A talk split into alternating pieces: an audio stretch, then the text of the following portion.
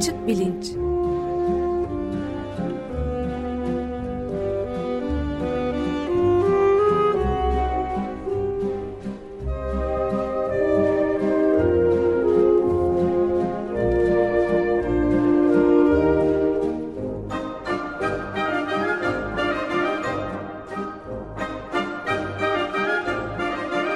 Güven Güzeldere ile bilim ve felsefe sohbetleri.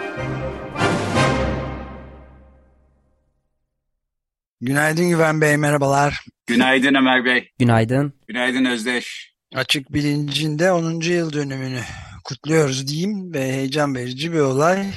Ee, onun üzerinde konuşalım herhalde değil mi? Ne, neler yapılabildi, neler yapılamadı belki ve neler yapılmalı açık evet. içinde. Evet, şaka maka açık bilinç 10 senesini doldurdu. Yani 1 Kasım itibariyle 2012'de ilk yayını yapmıştık. Ee, o günden bugüne 10 sene geçmiş. Doğrusu ben e, şimdi yani 10 sene aslında çok bir şey değil. Çünkü Açık Radyo'da 25 seneye aşkın zamandır program yapan insanlar da var.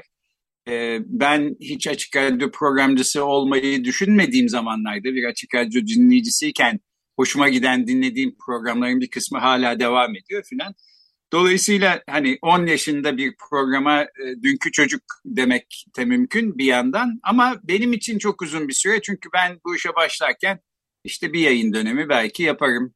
E, hadi en fazla bir sene yaparım falan diye düşünüyordum ama tabii öyle olmadı, e, öyle olmuyor.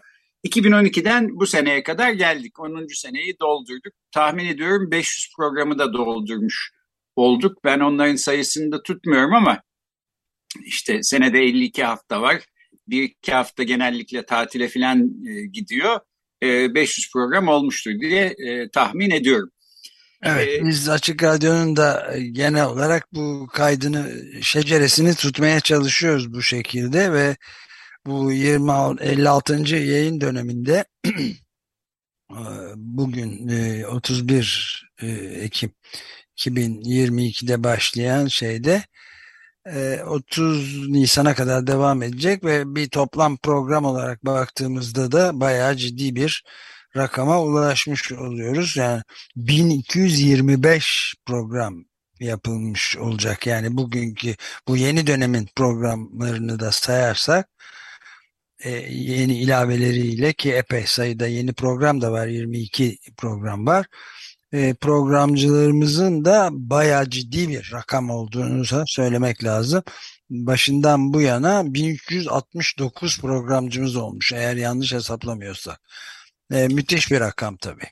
Evet sahiden müthiş bir rakam. Ee, devamı da gelsin e, umarım. Ben hep Açık Radyo'yu yükte hafif pahada ağır bir müşterek olarak tanımlıyorum. Yükte hafiften kastım yani işte ne bileyim açık radyodan daha çok dinlenen her e, şehirde dinlenen filan radyolar belki vardır. E, olabilir. Pahada ağırdan kastımsa içeriğin e, orijinalliği ve verimliliği, yaratıcılığı e, müşterek olması da işte hepimizin e, çabasıyla bir şekilde ucundan tutmaya çalışmasıyla ayakta duran bir kurum olması. Bundan yine bahset diyeceğim bir e, destek programlarından birinde geçmişte bir e, müşterekler problemi diye bilinen bir problem vardır. E, davranışsal ekonomide e, ona dair bir şeyler de söylemek istiyorum ama önce şunu e, söyleyeyim. Ben e, şimdi aklımda üç soru var. Bunlar da aslında dinleyicilerden gelen e, işte yorumlarla, sorularla e, şekillendi. Şimdi ben biraz daha etkileşimli bir program yapalım diye de aslında istiyorum. Nasıl yapabiliriz onu da çok bilmiyorum. Şimdi biraz e, akıl da danışmak isterim. E, geçen hafta mesela Twitter'dan açık bilinç hesabından e, yazdım sorular, eleştiriler, yorumlar varsa söyler misiniz e, diye. Hatta sesli mesaj bırakın diye de rica ettim dinleyicilere. Burada çalarız işte onların sesleri de duyulur falan diye yani Amerikan radyoları böyle şeyler yapıyorlar. Güzel oluyor. Ben de oradan e, duymuştum. E, bunu beceremedim. Yani kimse sesli mesaj bırakmamış ama soru soranlar ya da yorum yapanlar olmuş. E, mesela Selim Yücel isimli bir dinleyicimiz demiş ki Ömer Bey bu size de e, sizi de ilgilendirecek bir yorum. açık radyo dinlemekten nörobilimden tutun da yer bilime kadar kafam aşırı bilgiyle doldu. Ömer Madra'nın Günaydın Güven Bey sesine maruz kalmadan uyanamıyorum e, diyor. Dolayısıyla böyle bir uyandırıcı özelliğiniz de e, ya da özelliğimiz de e, var demek ki. E, bir başka soru, soru olarak gelen e, hem soru hem yorum ve pek çok kişinin de aslında katıldığı bir yorum olduğunu sanıyorum. Yücel İnanoğulları söylemiş. E, diyor ki programın süresi çok kısa. Açık gazete içinde bir bölüm olduğu için tabii kendi başına bir yayın olmasını ve sürenin de uzamasını isterdim. E, yani şimdi benim de üstünde konuşmak istediğim sorulardan bir tanesi açık bilinç niçin yarım saat? Ee, ama bundan ibaret değil. Daha önceki yorumlardan da derlediğim bazı sorular var. Mesela bir tanesi bilim içinde siyaset olsun mu? Ee, ya da niye e, ara sıra siyasete temas eden programlar yapıyoruz? Ee, üçüncü bir soru da işte e, yani ben bu programı niye yapıyorum, niye bu kadar uğraşıyorum falan böyle şeyler diyen arkadaşlarım da çok oluyor. Ee, şimdi birinden başlayalım. Niçin yarım saat? Ee, dinleyicimizin de söylediği gibi bir kere açık gazete içindeyiz. Açık gazete içinde işte e, bu tür bölümler hep yarım saatlik oluyor. Dolayısıyla açık bilinçte yarım saat. Bence bunu açık gazete içinde tutarak süresini uzatmanın işte 45 dakika bir saat yapmanın falan imkanı yok. Doğru da olmaz, uygun da olmaz. E, ama dinleyicimiz dediği gibi belki açık gazete dışına alarak başka bir saatte başka bir programa dönüştürmek mümkün. E, bunu düşündüm doğrusu önceki yıllarda ama e, yani artılarını eksilerini bir arada değerlendirdiğim zaman bir kere açık gazete içinde olmak hem zamanlaması açısından e, hem işte Özdeş'le e, Ömer Bey'le konuşuyor olmanın da hoş bir tarafı var filan. E, tercih ettim doğrusu. Yani burada kalsın yarım saat olsun diye. E, fakat tek nedeni de bu değil. Şimdi şöyle bir şey de var. E, yani biz yaştaki insanlar evet böyle yarım saatlik programları dinliyorlar. Hatta bir saat olsun istiyoruz filan ama e, gençler pek öyle değil. Bana gelen şikayetlerden bir tanesi mesela işte sen çok yavaş konuşuyorsun hadi hızlı hızlı anlat falan diye ama daha hızlı da konuşmayı beceremiyorum. Şimdi neyse o e, şikayetler kesildi çünkü artık podcast uygulamalarında bunu yapacak bir teknoloji var. Yani dinlediğiniz podcast'i çeyrek hız daha hızlı olarak ya da normal halinden yarım daha hızlı olarak ya da iki katı daha hızlı olarak dinleyebiliyorsunuz. Dolayısıyla konuşan kişi yavaş da konuşsa siz hızlı hızlı dinleyebiliyorsunuz. Bir sürü insan da tahmin ediyorum bizim programları böyle dinliyorlar. Yani e, sabırları olmadığından e hadi artık filan e, dediklerinden. E bir de tabii e, yani bir, takım başka teknolojilerde hem video kayıtlarında hem ses kayıtlarında boşlukları kesip mesela böyle daha hızlandırılmış bir hale sokabiliyorlar. Bu kısmen belli e, ölçülerde bence iyi bir şey ama e, böyle mesela bir takım video podcastleri falan var. E, benim başım dönüyor doğrusu. Yani e, oradan oraya atlıyor falan böyle aralıkları kesip birleştirdikleri insanları hızlı hızlı konuşturdukları için.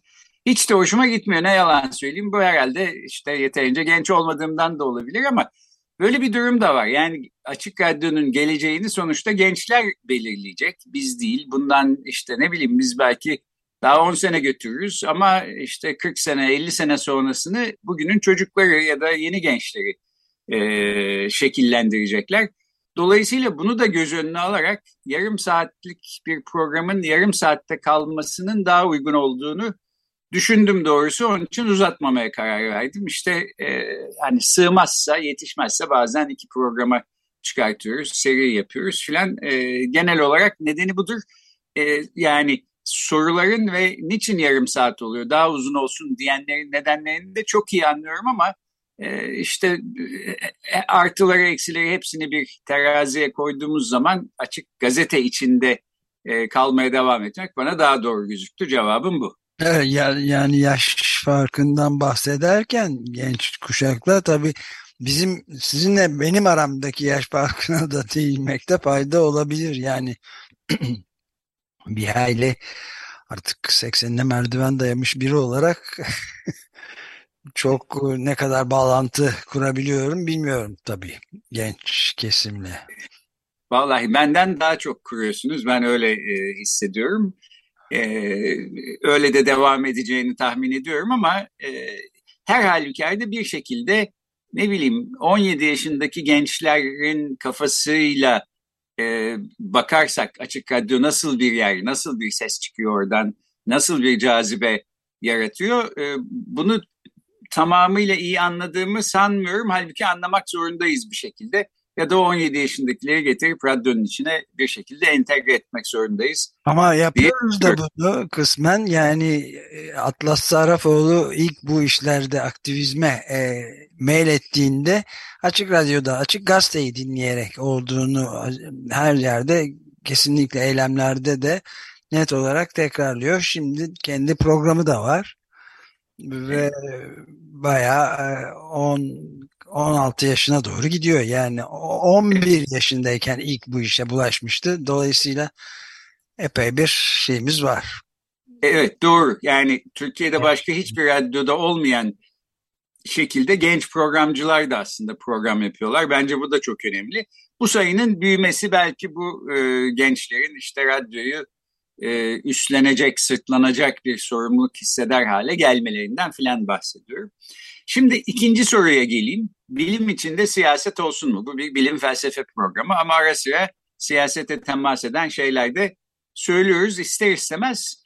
E, bu yani ne bileyim bu programı belki hani Amerikalı dinleyiciler için yapıyor olsam gerçi orada da Trump sonrasında işler çok değişti ama başka bir ülkede belki bu kadar siyaset belirleyici bir unsur olmazdı. Fakat Türkiye'de siyaset yaşamın her anını her e, dakika belirliyor. Yani bugünden yarına sürekli gündem değişiyor ve hemen her zaman siyasetin öncülüğünde değişiyor. Dolayısıyla siyasetten bağımsız işte biz sanki Ayüsü Alfa'da yaşıyoruz da oradan işte bilim ve felsefe üstüne bir şeyler söylüyoruz gibi davranmanın imkanı yok diye düşünüyorum. Dolayısıyla zaten ben siyasetin her işin e, içinde onun bir parçası olduğunu düşünüyorum. Yalnız bilimin, felsefenin değil hayat pratiğinin de işte günlük hayatında her şeyinde bir parçası olduğunu düşünüyorum.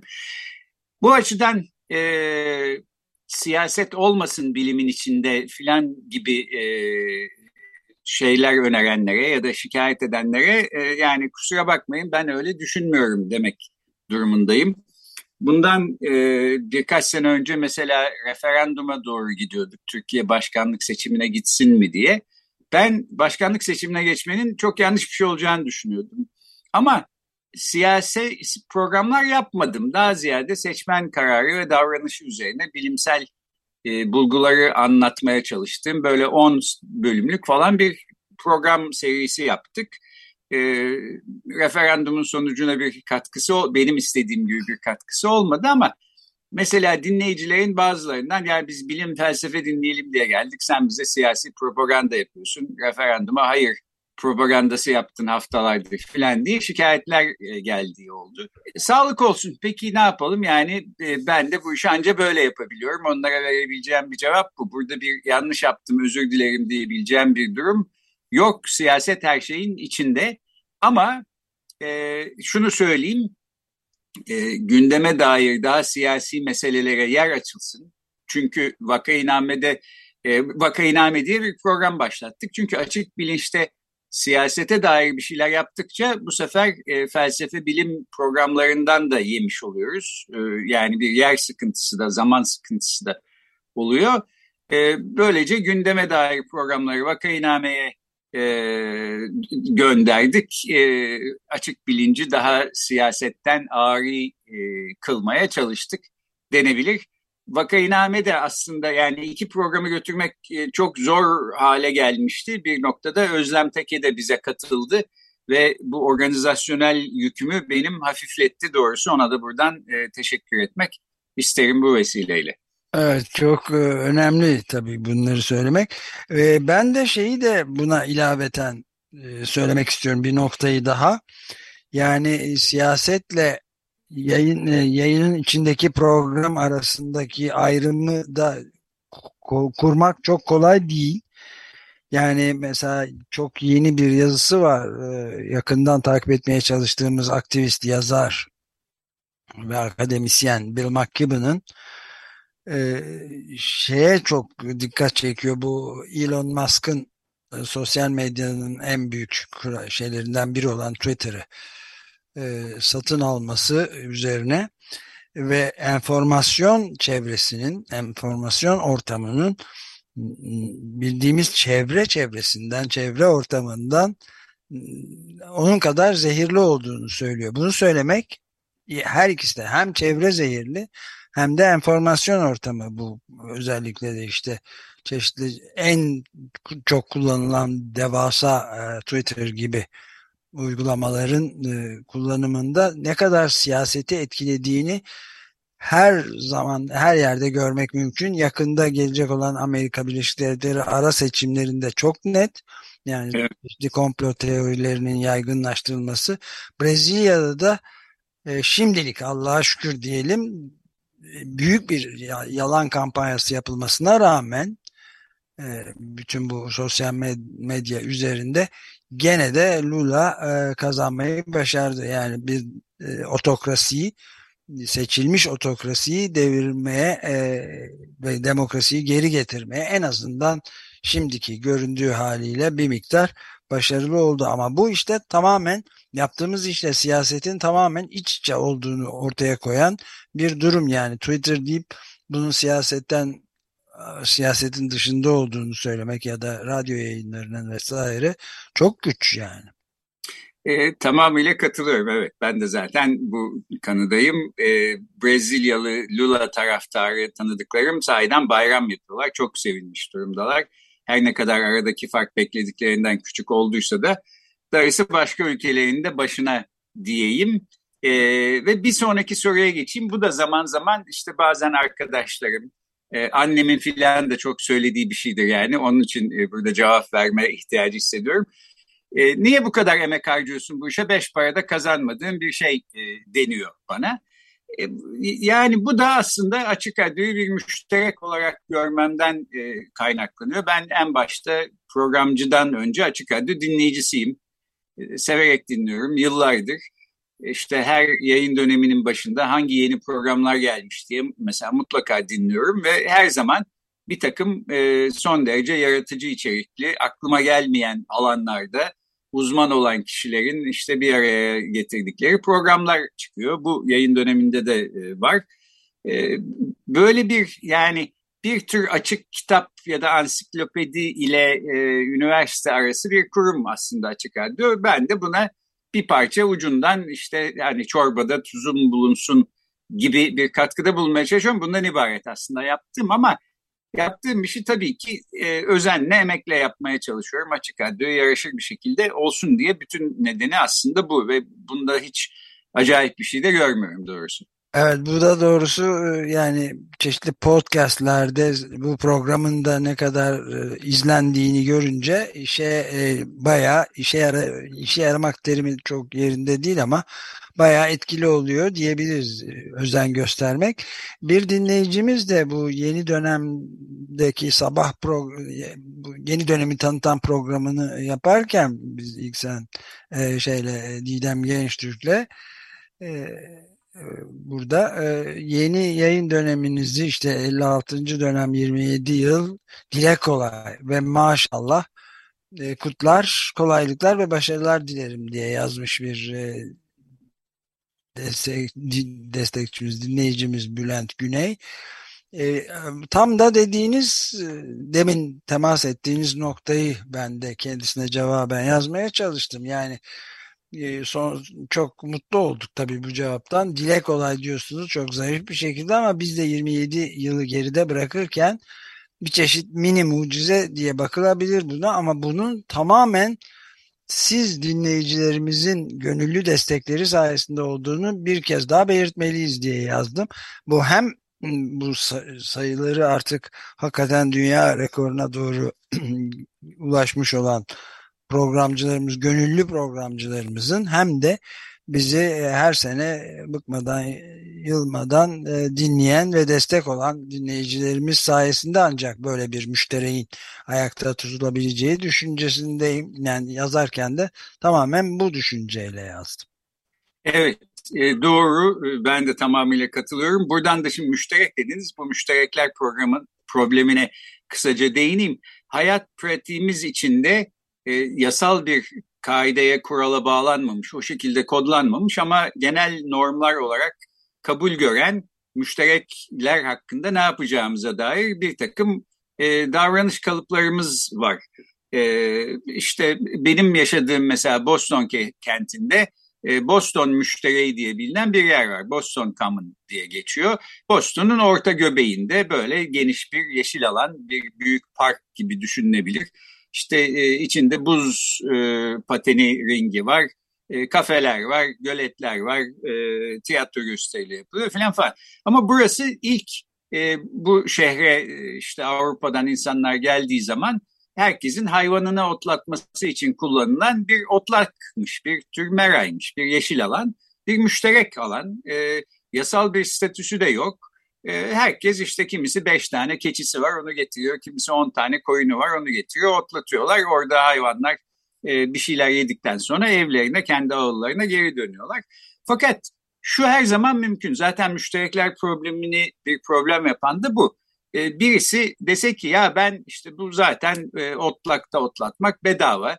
Beş keçi ya da on koyun getireceğime 500 tane koyun getireyim. Yanına da işte 200 tane de inek koyayım filan. E, nasılsa bedava. E, istediğim gibi kullanayım. E, şimdi insanlar böyle yapmıyorlar bir şekilde. Niye böyle yapmıyorlar da bu müşterekler probleminin aslında e, merkezinde yer alan soru. Bir şekilde böyle yapmamamız gerektiğini, müşterekleri sürdürebilmek için belli normlara uymamız gerektiğini hepimiz biliyoruz sanki. Açık Radyo da biraz öyle. Yani Açık Radyo'yu dinlemek için abone olmanız, para vermeniz falan gerekmiyor. Mart ya da Nisan ayında işte destek haftası yapıyoruz. Herkesten para istiyoruz. Bir sürü insan çıkartıp destekte bulunuyor. E, bulunmasa da olur. Açık Radyo'yu yine dinleyebilir. Ama tabii herkes böyle düşünse ve kimse para vermese bir süre sonra 95.0 frekansından tıs diye bir ses çıkar yalnızca. Çünkü açık radyo batmış kapanmış olur filan. E, bunu örtük olarak e, belki biliyoruz. Böyle zımnen bir şekilde açıkça söylemiş olmasak da ya da her zaman açıkça böyle düşünmesek de buna uygun bir şekilde davranıyoruz. E, e yani müştereklere bu şekilde saygı gösterenler arasında ara sıra mesela otla çapalayan, gübreleyen filan birileri de yani herkesten daha fazla bir parça çaba gösteren birileri de oluyor. Sonra onlar yerlerini başkalarına bırakıyorlar. Onlar e, çapayı e, ele alıyorlar ya da gübrelemeye başlıyorlar filan.